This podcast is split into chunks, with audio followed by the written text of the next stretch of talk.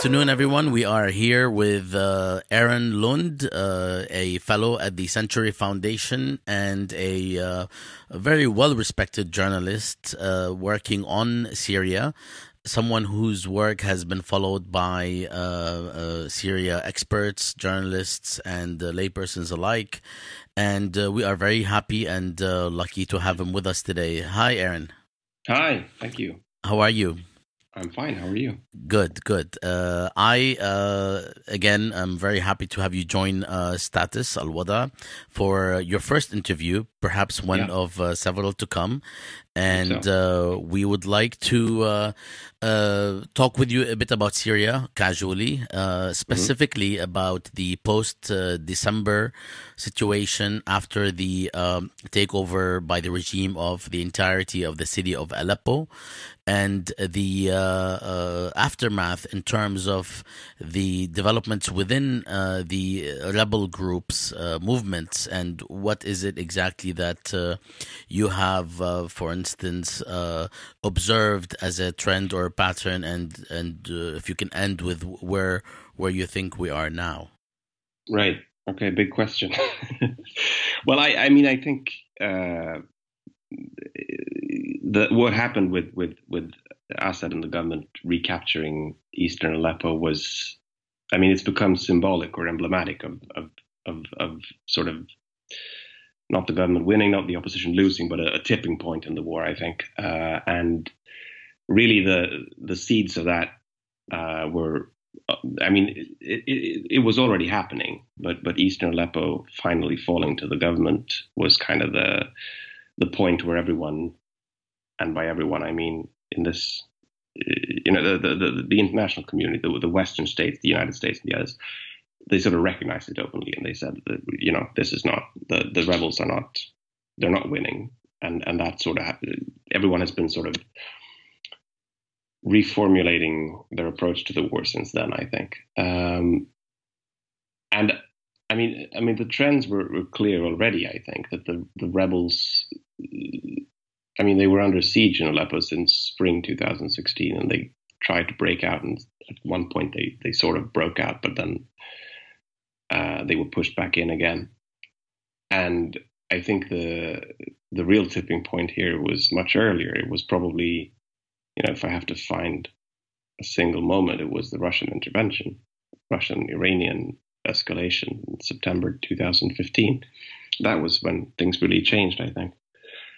Um, and since then, I think we've seen the uh, the Syrian opposition uh, it's been co-opted. What, what, remained of the, the insurgency has been co-opted by by outside players in one way or another. And in the south, of course, Jordan and the government, the the governments working through Jordan, um, have sort of they've accepted to de-escalate in the south and refocus their attention on the Islamic State and and uh, other jihadi groups in that area at the expense of the war against Assad. And in the north, We've seen more or less the same thing with Turkey when they pushed into into the area northeast of Aleppo with Al Bab and, and, and Jarablus and these places in August 2016, and basically Turkey reconciling with Russia in in, in the summer 2016 as a consequence of you know uh,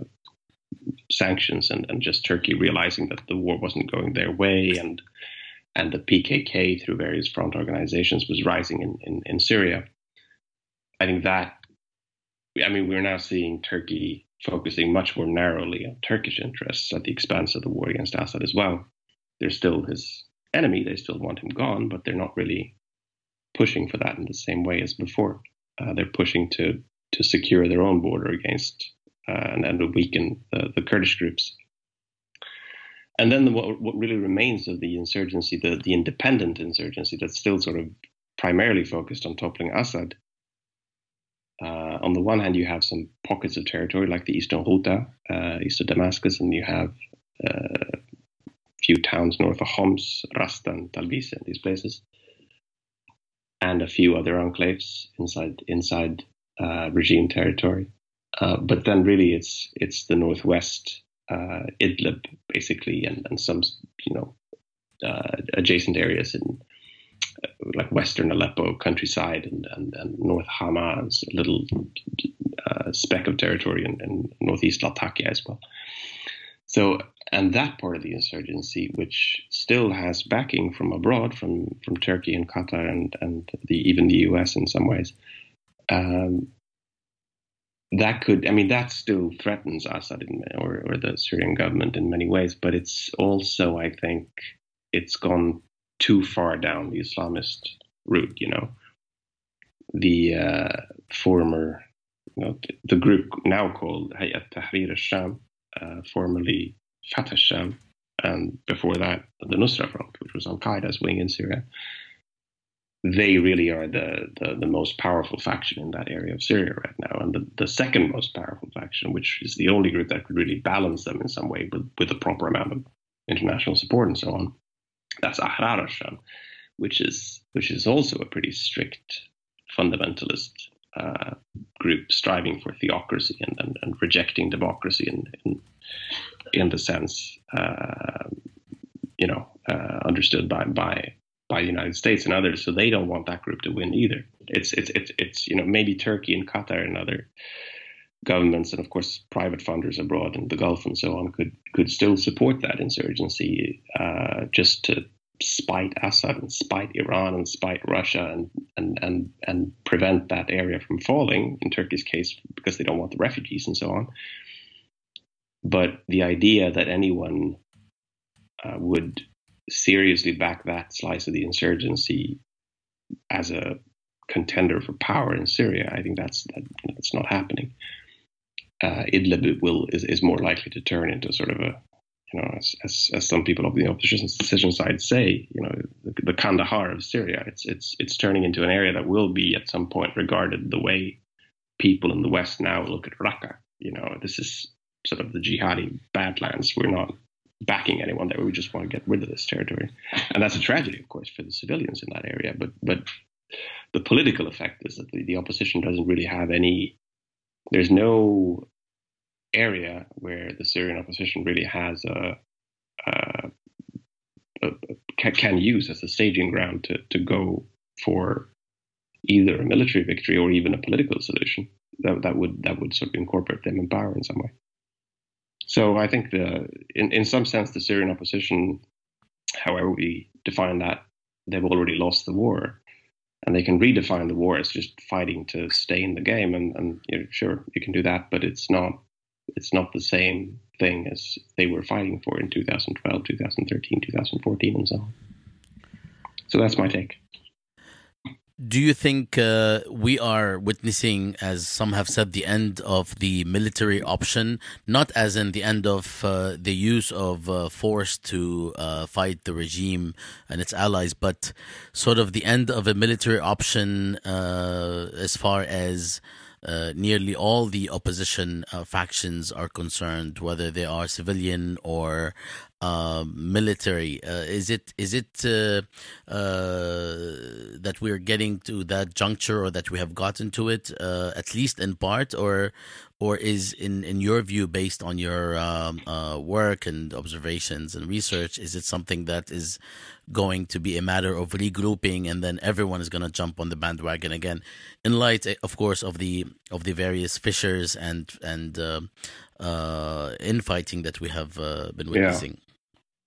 Well i mean first of all one should ne- you know never say never you know uh, this war has you know continued to surprise me and i think everyone like every year there's this big upset, whether it's the Russian intervention or the rise of the Islamic State or something like that. Um, so something could still happen to really change the game again. And I think there are some rebel groups that are still fighting with, with that as their you know last remaining sort of hope uh, that Assad will just suddenly fall down dead one day or something like this.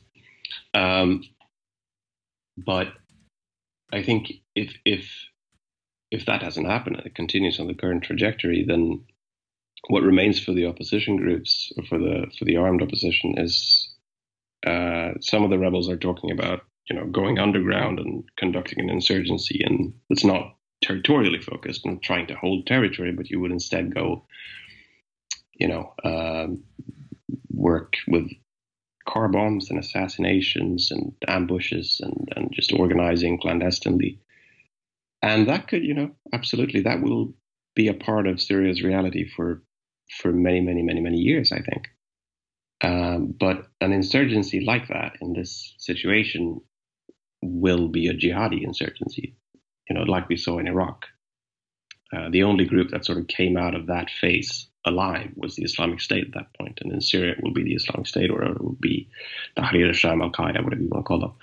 Um, so, I mean, I don't see a future for for any sort of internationally backed, respectable, so to speak, opposition under those circumstances. And that doesn't mean the fighting is over. It it just means that the sort of the I think the most of the governments involved in the Syrian war will no longer back a, a military um, strategy for regime change, uh, as they have so far.